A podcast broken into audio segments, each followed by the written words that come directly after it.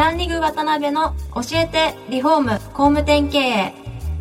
この番組はリフォーム工務店業界に特化した経営コンサルティング事業を手掛ける株式会社ランリグの代表渡辺翔一が住宅業界の経営者や幹部の方を毎回ゲストにお招きし業界の様々なことについてお聞きしていく番組です。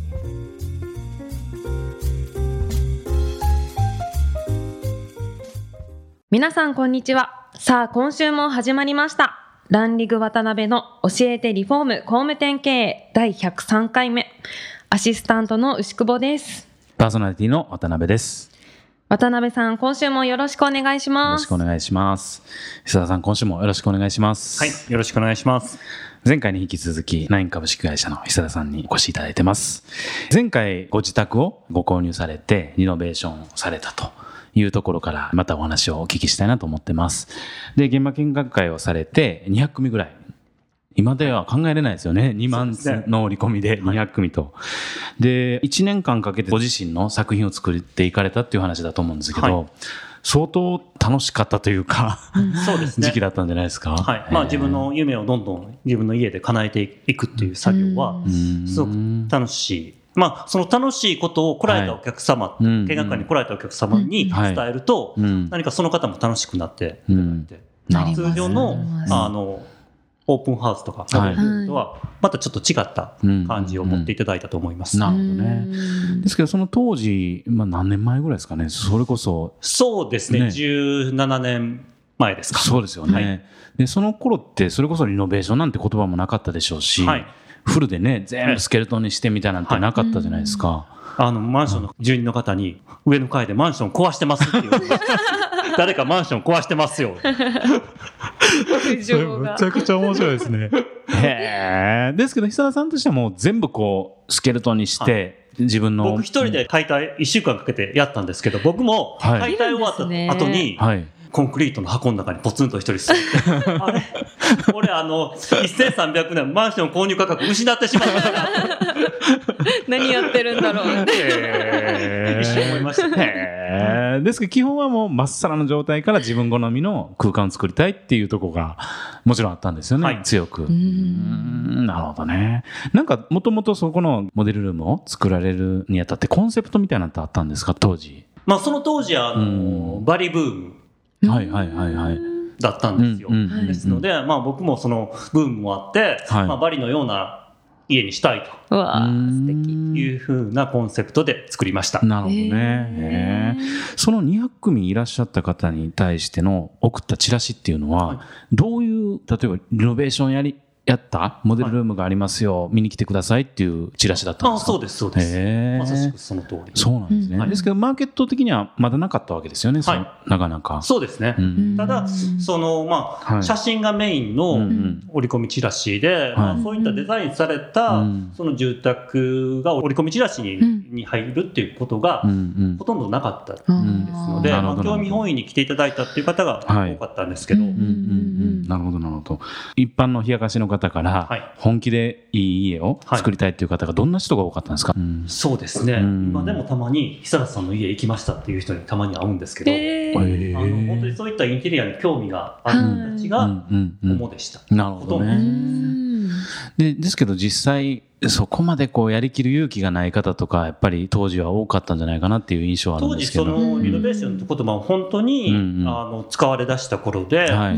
マンションをフルで改装するっていうことが、うんうんまあ、ほとんどされてない時代。っていうか、うんあの自分らしい住宅っていうことが、うんほとんどどこにもないような時代でしたので、確かに確かに。あこんなところまでできるんですかとか、うんこんな風に変えられるんですかっていうような声をいただいてうました。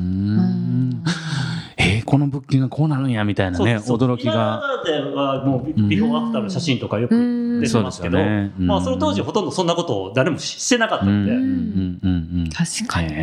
で実際そこに何年ぐらい住まわれたんですか？ここにですね、あの、はい。6年ぐらい住みましたかね。へー6年住みました。です。6年住むとですね、はい。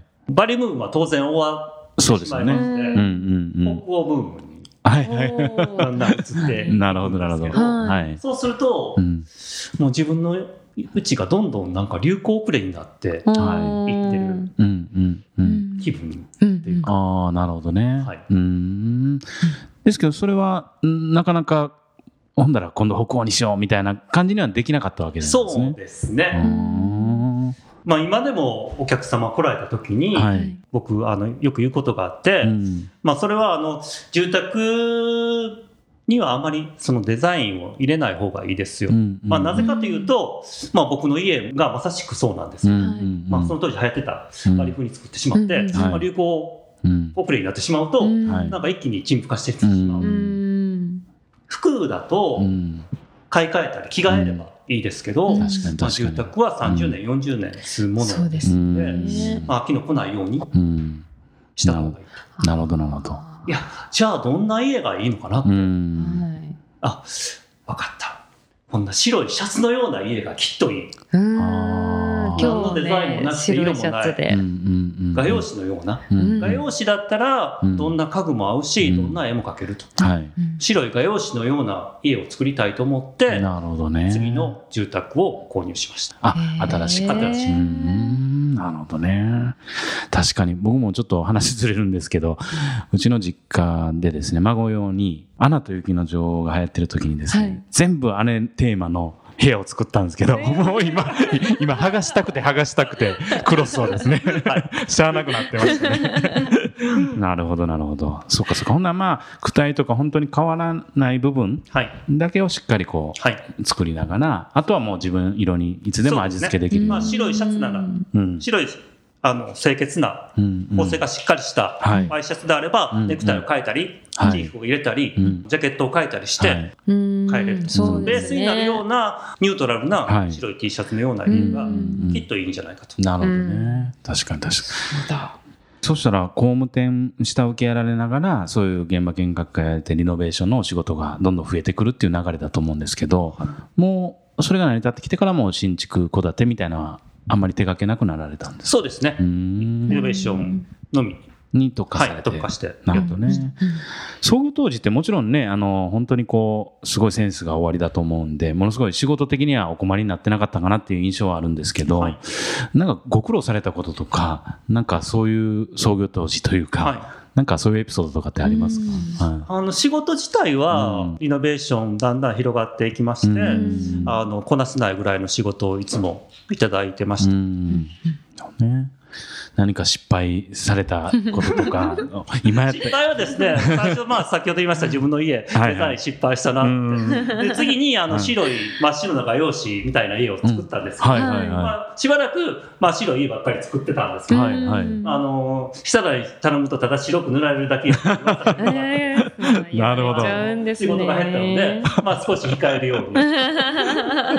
ですけど本質的にはそれの方が絶対いいって思われてやられてたわそうですねけですよね。そうです本質的にはそれがいいと思ってます。うん今でもそう思ってます。そういうことですよ逆ね。に手抜いてるみたいに言われちゃうことが、考えてるのにっていう。なるほどね。えー吉子さんどうですか？このあたりね、住まいとかファッションとかね、興味あるって。ですね興味ありますね、白く、ねうんシンプルにした方がいいっていうのはすごく納得したんですけど、うん。でも作る側としてはなんか、やっぱりそのいつも白いの作ってるとかだと、うんうんうん飽きてきちゃうんじゃないですか、うんあのーまあ、僕たちあのデザイン事務所設計事務所としては、うんはい。あなたの夢叶えますというはい。わけですね、うんうんあなたの思い通りの家作ります、うんうんうん。でも僕は基本的には不可能だと思ってるんです、はいはいはい。あのそれはうん皆さん今日違う洋服着ておられてて、うん。僕明日あの洋服コーディネートできるかって言ったら無理うん。です、うん。うん。わからないですああ、その人の気分とか。はい。うんどんなうん。趣味されてるのか、はい。どんな色そうですね。本当の意味の深いところまではわからないので、うん。うん。あのあなたの思い通りの家を作るっていうのはうん。基本不可能だと思ってるんです、なるほどね。まあそうですね。根本の深いところまでわからないとねそう、ですなかなかこう。うん僕は僕の好きな家は作れます、うんうんはいうん。うんでもあなたの好きな家は作れません、なるほどね。うん今は言いますし、うん今そう言って日本にたくさんデザインされた家ができてますけど、はい。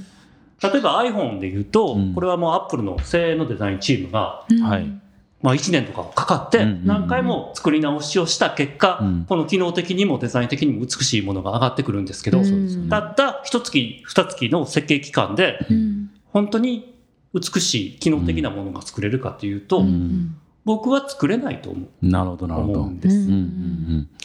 だからこそ、どうなんですかね、その久田さんの価値観を提供するっていうプロダクトアウトは。思う、うんうん僕が思ういいデザインのものは作れます。なるほど、なるほあーそれ以外は作れない。ど。なるほどねは。いそのあたりはもう必ずやっぱりお話をされるんですよね。そうですねんうんうんうんそれ、ということは、もうある意味、久田さんのファンというか、久田さんのこと大好きっていう方だけとお仕事そうをなんです。されてるっていうデザインと仕事って、あうんのデザインって双方にとって、うんあの、ハッピーにならないと。なるほどね。いや、確かにそう言われるとそうですよね。実際その方のね、根本のところまで分かるわけないですもんね。はいなるほど。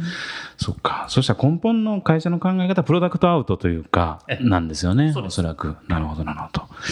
いやいや、面白い話を。はいまあ、今回、まあ、いろいろ、あの、伊沢さんの個人の話も含めてお聞きできたんですけど、次回は会社のことをもう少し、あ詳しくですね、お聞きできたらなと思います。はい。はい、えーではそろそろお時間が来てしまいました次回も久田社長にはゲストにおいでいただけるとのことですのでまた詳しくお聞きしたいと思います久田社長本日はありがとうございましたありがとうございましたあり。がとうございました。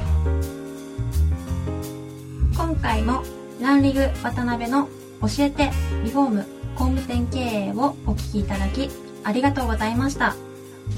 番組では渡辺や住宅業界の経営者幹部の方へのご質問を募集しています。